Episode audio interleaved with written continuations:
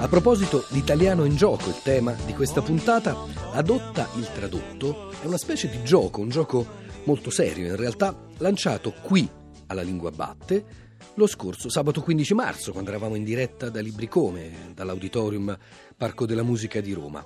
Su suggerimento di uno dei nostri ascoltatori, Alberto Cacciari, abbiamo in quell'occasione proposto a tutti i frequentatori del nostro gruppo Facebook di cimentarsi con un testo, un testo scelto da noi, L'idea era quella di far fare a quel testo un viaggio attraverso più lingue, di traduzione in traduzione, e farlo finalmente approdare, da ultimo, di nuovo alla lingua italiana. La fonte di quel brano non l'avevamo rivelata all'inizio, lo possiamo dire oggi, era un brano, è un brano, tratto da un saggio di Giuseppe Pontigia, intitolato Leggere. La raccolta era L'isola volante, pubblicata da Mondadori nel 1996. E a questo punto diamo un po' di numeri, diamo i numeri che ci ha fornito Clelia Francalanza, che è stata la coordinatrice, l'instancabile, davvero instancabile animatrice di questo esperimento. Adotta il tradotto ha coinvolto ben quattro alfabeti, greco, latino, ebraico, cirillico, 13 lingue, inglese, francese, greco, polacco, romeno, latino, spagnolo, portoghese, bulgaro, finlandese, ebraico, russo e tedesco. Quattro sono stati i continenti di provenienza o di residenza dei partecipanti, che in totale sono stati 55 ascoltatori, di cui ben 41 hanno fatto i compiti fino in fondo, hanno portato a termine il loro lavoro di traduzione. Alcuni di questi ascoltatori sono traduttori professionisti, altri sono semplici appassionati e non tutti di madrelingua. Grazie, grazie di cuore a tutti loro, a tutti voi per questa bellissima impresa portata a termine giocando, giocando insieme e grazie di nuovo alla nostra Clelia Francalanza che ha reso possibile tutto questo. I risultati dell'esperimento potrete vederli alla fine della trasmissione sul sito adottailtradotto.altervista.org e se volete potete anche ricostruire, ritrovare tutti i vari passaggi di traduzione in traduzione nel gruppo Facebook adotta-tradotto. Nel frattempo abbiamo chiesto una valutazione, un'opinione, un commento a Flavio Santi. Flavio Santi che è scrittore e traduttore, autore tra l'altro del romanzo L'eterna notte dei Bosconero, pubblicato da Rizzoli, e del reportage Il TAI e l'arte di girovagare in motocicletta, Friuli on the Road, pubblicato dalla Terza. Flavio Santi è un traduttore eclettico, ha tradotto da Barry Gifford a Wilbur Smith, al Fitzgerald di Tenere la notte, al Melville di Bartleby lo scrivano, fino al Ian Fleming di 007, Vivi e lascia morire, ultimamente da Adelphi. Il suo ultimo libro è in realtà un saggio, un saggio atipico, intitolato Aspettando Superman, storia non convenzionale dei supereroi da Gilgamesh a Fabrizio Corona. Allora, questa esperienza di adotto e tradotto richiama una sfida di Eugenio Montale del 1978. Eugenio Montale parlò con Maria Corti di una sua curiosità, provare a prendere una sua poesia, farla tradurre in più lingue e infine volgerla di nuovo in italiano. Così hanno preso la poesia a nuove stanze, delle occasioni, e l'hanno fatta passare per ben nove lingue, tra cui l'arabo e il bulgaro, per tornare infine all'italiano. Eh, gli esiti di questo esperimento di Montale si possono leggere in un bel libretto uscito per Interlinea nel 1999 dal titolo emblematico di Poesia travestita. Ecco, lo stesso spirito metamorfico si respira in questa iniziativa di Adotta il tradotto. In questo caso si è scelto un brano saggistico del grande Peppo Pontigia, tratto dall'Isola Volante, quindi una scrittura più lineare e cristallina rispetto a quella più ambigua di una poesia, e si è fatto passare questo brano saggistico per quella che Montale chiamava galoppata di traduzioni, conseguenze meno lunghe rispetto a quelle di Montale. Qua abbiamo al massimo due lingue di passaggio, ma altrettanto significative.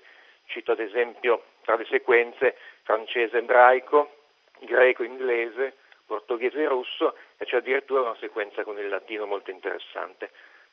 Allora, cosa è successo? Nel nostro caso alcune parti, ritornando in italiano, restano pressoché uguali all'originale. Diciamo che sono le zone più pianeggianti, descrittive o informative.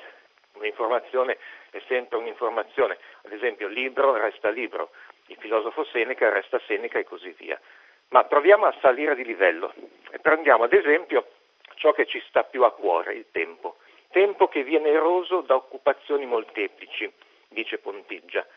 Tempo naturalmente è rimasto tempo, mm, però proviamo a soffermarci sul verbo eroso. Ci trasmette l'idea di un tempo lentamente raschiato, quasi grattato via dall'inesorabile fluire degli impegni, dei nostri impegni. Solo in un caso, mi pare, ritroviamo eroso, facilitato fra l'altro da un passaggio dall'inglese Key Road. In tutte le altre galoppate invece abbiamo mh, mm, casi piuttosto singolari, ad esempio i pragmatici e diretti tempo speso, tempo sottratto, tempo assorbito, abbiamo anche un quasi dispettoso tempo intralciato, un colto tempo dilapidato, quasi anche con giudizio etico, perfino un rosicchiato, tempo rosicchiato, tra il colloquiale e l'animalesco quasi. Si avvicina apparentemente un unico caso, che è quello di tempo corroso, ma un conto è corroso con quel prefisso con che indica totalità, globalità, un conto invece è eroso con quel prefisso e dal latino ex che indica proprio una lenta e implacabile sottrazione. Mm, ancora qualche esempio. Cosa succede a un'immagine decisamente forte e originale come può essere i sotterranei della mente, a indicare le zone più segrete della mente? Allora succede che riesce a restare tale quale quando c'è un unico passaggio, guarda caso in una lingua simile alla nostra, il francese, e avremo souterrain, ma souterrain dell'esprit, con quell'esprit molto francese. Passando per l'inglese e lo spagnolo, invece diventa sfere della mente, qua per via dell'ambiguità dell'inglese volts, che significa sia volte sia scantinato, adesso poi in spagnolo con esferas mentales. Un'altra sequenza, la sequenza greco-inglese invece ci restituisce una sorta di banalizzazione, il profondo della nostra mente. Però è interessante la nota emotiva e coinvolgente dell'aggettivo possessivo nostra mente. Quel nostro è molto interessante. Passando invece per il tedesco c'è aria di romanticismo, gli abissi della nostra anima, Abgründe unseres Geistes. Dall'inglese ci torna anche un asfittico prigione mentale, Mind's Cellar, Qua però mh, mm, ho il sospetto che ci sia lo zampino di un falso amico. Cellar non significa infatti cella di prigione, ma piuttosto cantina in effetti. E abbiamo anche una altisonante, la tibre della ragione. Ora, tutto questo significa che sotto sotto è impossibile tradurre, come sostenevano fior fiore di scrittori e poeti come Nabokov e l'americano Robert Frost.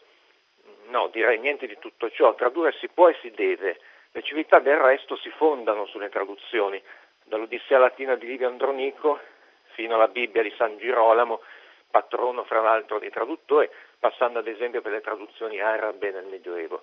Eh, di recente anche le neuroscienze ci hanno dimostrato che le operazioni del nostro cervello non sono altro che complesse operazioni di, guarda caso, traduzione.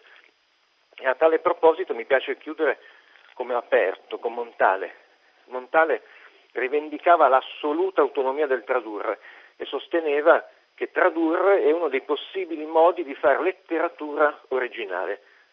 Dunque ogni traduzione, se fatta bene, è un testo con qualcosa in più e qualcosa in meno rispetto all'originale, ma soprattutto, ed è quello che a noi interessa maggiormente, un testo nuovo, quindi un testo con il suo carico di scelte, di cultura e umanità.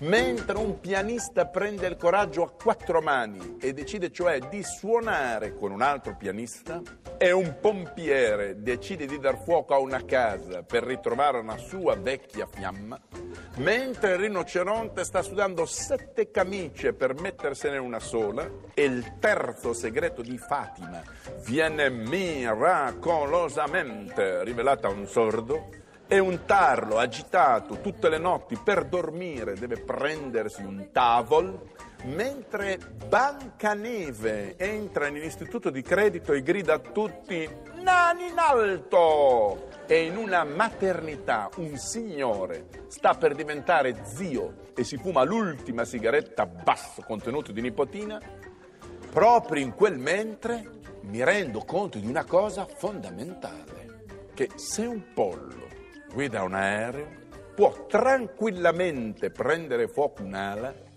che lui comunque atterrerà sempre o di coscia o di petto.